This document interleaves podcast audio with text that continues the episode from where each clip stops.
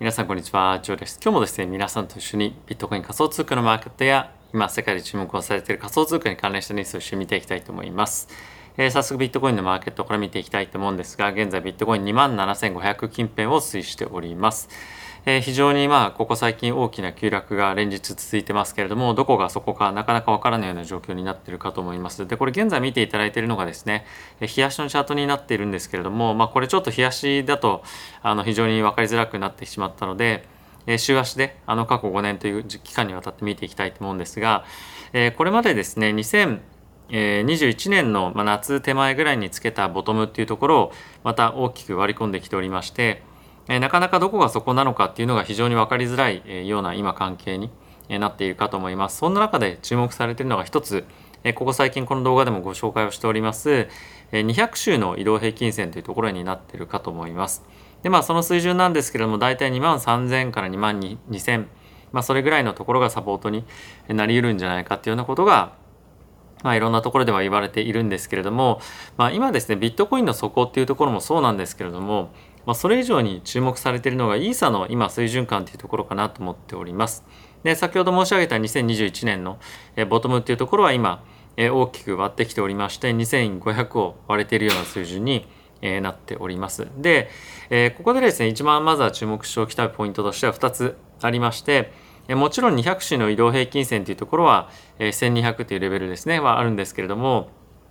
まずイーサリアムに関しては1400ドルというところを大きな節目として僕は見ています。まあ、その理由なんですけれども、まあ、今各大手の取引所のですね板を見てみると2400ドルぐらいまでは結構なですねサポートの買いっていうのが入ってはいるんですが、まあ、その下のオーダーがですねなかなか入ってこないというような状況にあるんですね。なので、まあ、この1400ドルっていうところを割れ込んでくるとまた急激に買いのサポートがないかつストップなんかで、まあ、下に大きく走る可能性っていうのは、まあ、十分あるんじゃないかなというふうに僕は見ております。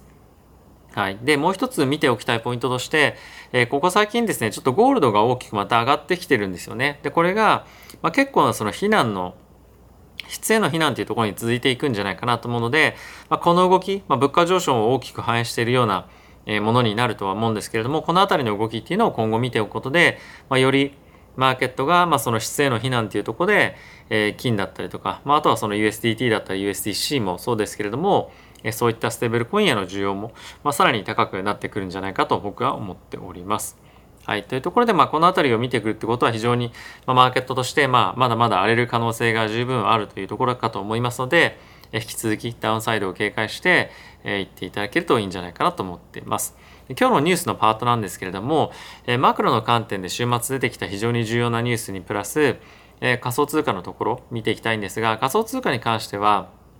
まあ、特にイーサの、え、ターゲット水準というところがかなり下がってきておりまして、まあ、1000ドル割れるっていうような人も出てきているんですね。なので、まあそういったとちょっと驚きを持って、え見るようなニュースもありますので、え、ぜひ最後まで動画をご覧いただけると嬉しいです。はい。というところで、まず一つ目見ていきたいと思うんですが、まあ、非常にですね、著名なえ投資家というか、まあ、そういった方で、かつ今、アリアンツというドイツの保険会社のえ経済アドバイザーもやってる方がいらっしゃるんですけれども、まあ、この方がですね、アメリカのインフレに関しては9%を超えてくるようなインフレ率をまあ想定するかもしれないねということをまあ発言しておりました。で、これはですね、現在8.6%というところが5月に、あの6月に発表された5月の数字なんですけれども、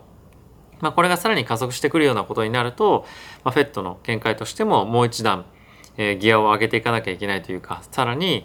えー、利上げのスピードだったりとか幅っていうのを大きく持たないといけないようになってくるかと思いますので、えー、この辺りの予想が出てきてかつ、まあ、実際に来月どうなるかっていうところも含め、えー、引き続き注目が集まってくるような水準になってくるかと思います。はい、で、え今後アメリカの株式マーケットを占っていく上で非常に重要なのが、え大手のあの会社の経済の状況というかその決算の状況になってくるかと思います。でそれによって大きくナスダックが動いてでそれの動きによってまた大きく仮想通貨が引っ張られたりとか持ち上げられたりとかすると思うんですが、まあ、ここの記事の中で言われているのは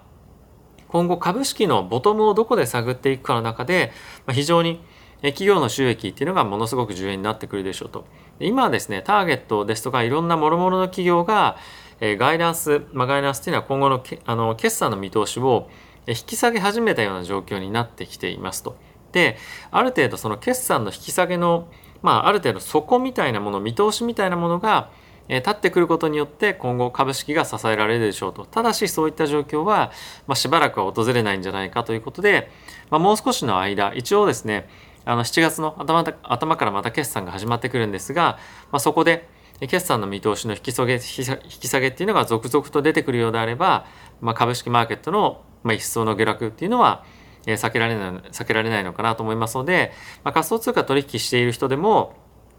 まあ、その辺僕もカバーしていこうとは思うんですが、えー、もろもろの大手の企業の決算の見通しだったりとかニュースベースであっても見ておくべきかなと思いますので、まあ、今後もこのチャンネルでカバーをしていきたいかなと思っております。はい。ということで仮想通貨に関連したニュース一緒に見ていきたいと思うんですが、えー、まずはですね、イーサリアムの今ここ最近の暴落に関しての、まあ、コメントだったりとか分析が記事になっておりますので、まずはこちらから見ておきたいと思います。はい。で、あの、もろもろのこの大きな下落っていうものは、まず一つもう皆さんも見てると思いますので、まあ、一旦置いておいて、まあ、今非常に注目をされている水準がですね、えっと、2つありますと。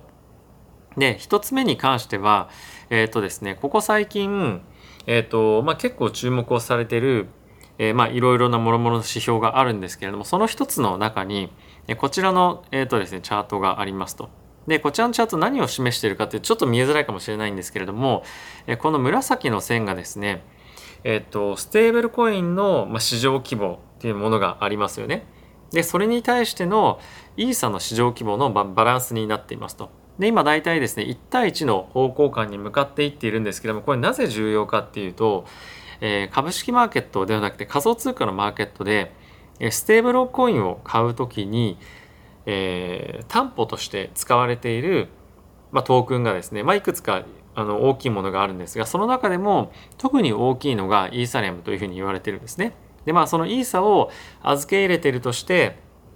まあ、それを担保としてお金を借りているとするとイーサの担保がですねそのイーサの価格がどんどんどんどん下がることによって担保の価格が下がりますよね。でそうすると強制的にその貸し出していたお金をあの返してくださいと、まあ、そういうようないわゆるそのロスカットみたいな状況にえ今、まあ、向かっていくんじゃないかというふうに言われています。で、えちょうどこの、えっと、ステーブルコインのマーケットとイーサの、まあ、市場価格時価総額が同じになる水準が1215っていうレベルっていうふうに言われてるんですね。でこれちょうど、えー、さっきも見ましたように200日の移動平均線と非常に近いような水準になってくるので、まあ、ここをですね大きく抜けてくると、まあ、本当にますますやばいんじゃないかっていうふうにまあ言われていますと。で、まあ、それを踏まえた上でもう一つ見ておきたいのが、これイーサリアムのチャートなんですけれども、まあ、ダブルあのトリプルトップっていうんですか、まあ、ヘッドショルダーともいいんですけども、まあ、ここが肩でここが頭でここが肩で、まあ、そこから抜けていくとまたドーンともう一旦大きく下がるんじゃないかというふうに、まあ、見られている今チャートがあるんですが、まあ、ここの今のサポートのラインですねをブレイクすると650ドルまで落ちるんじゃないかというふうにまあ、言われてます。でこれどういうことかっていうとちょっとイーサのチャートにまた戻りたいと思うんですけれどもこれをですね週足のチャートで見てみると、まあ、より分かりやすいんじゃないかなと思うんですが、まあ、この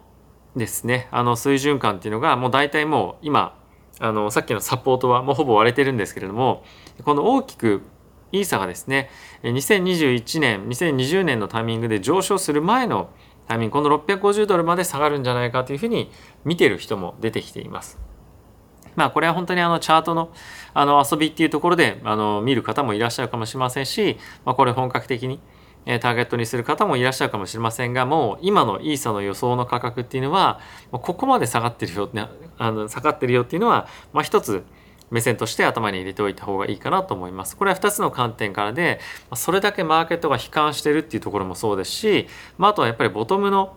どこが底根なのか全くわからないっていうようなのが、まあ、今の現状として、えあると思います。なのでまあそこねはまあどこかわからないっていう中でやっぱり総悲観のこの状況になっていてまだまだどこどこまで落ちるかわからないただしその一方で、まあ、悲観はあの非常にいい買い場だっていうこともあるので、まあ、どこで入っていくかっていうのはそれぞれ考えてこのそばに向き合っていただければなと思っております。はい、で、えー、もろもろ他の仮想通貨のあのニュース見ていきたいと思うんですが、まあ、今ですねコインベースの社内で、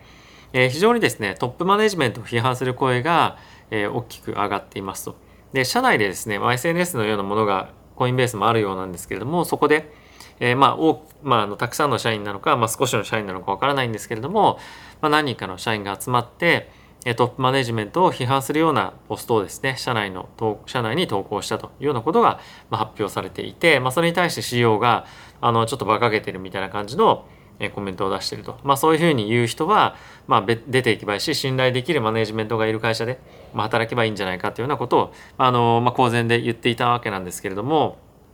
まあ、やはり今仮想通貨のマーケット非常に採用だったりとかも、まあ、かなり厳しくなっていますし、えー、事業の継続というところも難しくなっていることによって、えたくさんのレイオフ、えー、リストラですねが起こっていると。ような状況にあるので、まあ、かなり業界としてちょっと殺伐となってきているというのがこういったところからも、通じてわかるんじゃないかなと思っております。はい、でそんな中ではあるんですけれども、まあ、やはりクリプトの重要性は企業にとって今非常に上がってきているというのがこのニュースでもわかるかなと思います。デロイトというですね、あの戦略コンサルもやっていたりとか、まあ、あとは会計事務所でもあるんですが、デロイト・トーマスという会社が日本にもありますけれども、まあ、そこが行ったアンケートで、アメリカの85%のまあ小売業をやってる企業に関しては、クリプトをですね、クリプトの支払いを受け入れられ受け入れできるようにするのが、まあ、今トッププライオリティの一つに入っていますよというようなアンケート結果が出てました。でこれ期間としては、24ヶ月以内にクリプトでのペイメント支払いっていうのを受け付けますよということを明言している人が85%いたというような内容になっております。でこれはですね、まあ、一つになぜこれだけまあ急務なのかっていうと仮想通貨がもろもろ非常に流行ってるっていうところもありますし、まあ、今はですねクレジットカード会社がクリプトに関連したあの、まあ、支払い方法っていうのに対してどんどんどんどん順応してってるわけなんですよね。で、まあ、それじゃああのクレジットカード受け付けるままでいいじゃんっていうふうに思う方もいらっしゃるかもしれませんがクレジットカードに関しては非常に手数料が高いので、まあ、今回を機に crypto の支払いを受け付けることによって、まあ、より安い手数料でもろもろのトランザクションを行えるようにしたいなっていうのがまあ一つの本音としてはあるんじゃないかなと思います。まあ、あとはですねこの crypto に対応することが遅れることによってマーケット全体のそのコンシューマーのトレンドを捉えられないことでビジネスを大きくロスしてしまうんじゃないかっていうような恐怖も、まあ、こういった企業に関してはあるんじゃないかなと思っております。まあ、これはですね非常にまあ、デバイスだったりとか、もろもろの、まあ、整備も含め、まあ、あの法だったりとか税制も含めですね、整備されることによって、より進んでいくんじゃないかと思いますけれども、まあ、やはりこの辺り見ても、えクリプトというものがその価格がどうこうとかっていうよりもより一般化してくるような状況に、ま、近い将来本当になってくるかと思いますのでこれは非常にいい、ま、傾向なんじゃないかなと僕は思っております。はい。で、次なんですけれども、えー、ブロックファイというですね、まあ、レンディングサービスを提供している会社があるわけなんですが、えー、そこがですね、えー、今回、あの、もともと、なんていうんですかね、あの、レンディングのサービスを、まあ、あの、提供していたものが、まあ、SEC によって、まあ、禁止ですよ、ダメですよということを、まあ、言われたっていうニュースが、まあ、あったと思うんですが、まあ、それを受けて、今後ロビー活動をしていく中で、まあ、非常に多くの多額のお金を使って、まあ、いろんな lawyer というかですね弁護士を雇ったりとか、まあ、そういったロビー活動を行っていくっていうことを、まあ、あの今やっていこうとしているというのがニュースになっておりました。でこれブロックファイだけではなくて非常に多くの企業がですね同じような取り組みを今しているわけででかつそういったところの、まあ、献金政治献金が、まあ、どんどんどんどん政治家に渡っていくことによって、まあ、より crypto に対して前向きな政治家が増えているというようなのが現状になっております。でこの辺りもですねもう完全にトレンドになっているので新たに取り上げるまでもないんですけれどもまあ、本当に連日こういったニュースが出てきていることもあって、まあ、ちょっとまあその流れを組んでですね皆さんにご紹介を差し上げましたでおそらく同じようなトレンドが世界各国でも日本も含め今後出てくるんじゃないかと思いますので、まあ、そのようなムーブメントがさらに加速してくるような今後おそらく23年だと思いますので、まあ、あのおそらく日本でも急激にいろんな、税制だったりとか法律変わってくるんじゃないかと思いますので注目をして見ておきたいかなというふうに思っております。はい、で次なんですが、えー、現在ですねちょっと前にあの崩壊をしたテラという、まあ、エコシステムがありましたよね。でそれによって、まあ、あのルナですとか、まあ、あの USDT、まあ、そういったものが、まあ、大きく暴落していたタイミングがありましたけれども、まあ、それと全く同じような仕組みを使った、えー、トロンのですね TRX のステーブルコイン USDD というものを今彼らはエコシステムの中で持っているんですがそのトロンの DAO がですねあのそのこのエコシステムを運営しているというか、まあ、そういったことをしているような DAO がビットコイン50 million とあとは TRX ですね、まあ、あのそのメインのトークンを50 million 買って USDD の担保として保管していますよ。まあ担保というか準備資産として資金として貯めていますよっていうのが発表されていました。でこれはですねあの準備資産を今蓄えてますよというのももちろんそうではあるんですけれどもやはり今大きくマーケットが下がってくると下がってきていることによって準備金がですねどんどんどんどん目減りしてってるっていうのが現状としてあるかと思います。なのでやっぱりこういった、まあ、あのビートコインだったりの購入っていうのが進んでいるものは、まあ、一旦一見いいようには見えるんですけれどもそういった危険性もはらんでるっていうのは一つ、えー、分かっておきたいかなと思います。はい。で、まあ、そんなテラにやっぱ関連したニュースが引き続き出てきてるわけなんですけれども、えー、こちらはですね、まあ、そのテラの創設者でもあります、えー、ドークモンさんという方がですね、毎月毎月約日本円で100億円ぐらいを3年間にわたって、えー、キャッシュアウトしてたんじゃないかというような噂が今出てますよというようなえ記事になっております。でこれはですね自分だけまあキャッシュアウトして非常にずるいみたいな感じでまあ言われてはいる一方で、え一応ですねまあ噂ベースではあって本人はま非常にま強く否定しているので、まあ、本当かどうかっていうのは正直わからないんですけれどもまあこれだけまあいろんなあることないことが出てきたりとかもしていて、まあ、非常に注目度は高いニュースかと思いますし、まあ、おそらくこれに関してはあの本当にいろんな投資家だったりとか関係者がいてえー、かつですねこの同梱さんっていうのは非常に、まあ、評判が正直悪かったんですよねその言動だったりとかも含めてあまりやっぱり良くなかったということで結構この件に関しては、まあ、いろんな角度から長引いていきそうだなと思いますし、まあ、これと同じような仕組みを採用している、まあ、トロンの USDD に関しても、まあ、今後、まあ、狙われる可能性も十分あるんじゃないかなと思うので、まあ、そういったところも含めこのテラの、まあ、一件はですねまだまだ目が離せないようなニュースになってくるかなと思っております。はい、次なんですけれども、え、今ですね、クレジットカードを、え、通じて、え、ビットコインだったりとかイーサリアムとかで支払いができるっていうような仕組みがですね、まあ、少しずつ一般化というか出てきてはいるんですけれども、え、いかんせんですね、まだまだ手数料が非常に高いと。え、7%とかそういったところの、あのまあ、手数料を取られるような、え今現状になっています。で、えこれはですねグローバルでもまだまだやっぱりこのクリプトをえー、通常の日常のトランザクションで使うっていうことが、まあ、非常に難しいというかやっぱコストがかかるというのが現状としてある中で、まあ、これをですねいかにして、えー、低くしていこうかっていうのが今の問題というか課題になっていますよというのが、まあ、記事になっておりました。で各種、まあ、いろんなクレジット会社ありますけれどもそういったところがトライしていく一方で、まあ、あとはですねそういった、まあ、従来の、まあ、金融システムとは、まあ、少し別のところでまあ、こういったサービスを提供していこうというような会社も出てきていて、まあ、これが今後進むことによってどんどんどんどんクリプトが本当に日常化してくるということが、まあ、進んでいくんじゃないかということがですね、まあ、議論されているような記事になっております。で、ちょっと前にですね僕がドバイにあの旅行でというか少し来ていた時カンファレンスとかで来ていた時に、えー、まあ、少し耳にした話だと、まあ、やっぱりですね 5%6% ぐらいの手数料で、えー、クリプトをえ使えるみたいなところ結構いろんなところであったんですよね。なのでまあそういったものをコストをまあ、支払うことに対してある程度やっぱりそのクリプト民みたいな人はある程度慣れてるのかなっていうところとあとはやっぱりそれほど手数料を払わなければなかなかその現金化というかあの使えないというぐらいまだあの、まあ、浸透はしている一方でやっぱりリスクも、まあ、一緒に、まはらんでるっていうような見方もされているのかなと思います。で今後これがですねアメリカの方でも非常に広く使えるようになってくるということもあってどんどんどんどん手数料としては下がってくるとは思うんですけれども、まあ、より一般化していく、まあ、上でこういったところの手数料の引き下げだったりとか、まあ、テクノロジーの発展というのは非常にま重要なポイントになってくるかと思いますので、この辺りはまた追って見ていきたいかなというふうには思っております。はい。ということで皆さんいかがでしたでしょうか？ちょっとですね、全然話変わるんですけども、ここ最近この撮影背景が変わって、殺風景になってしまったので、え何かしらちょっと、あの、何て言うんですかね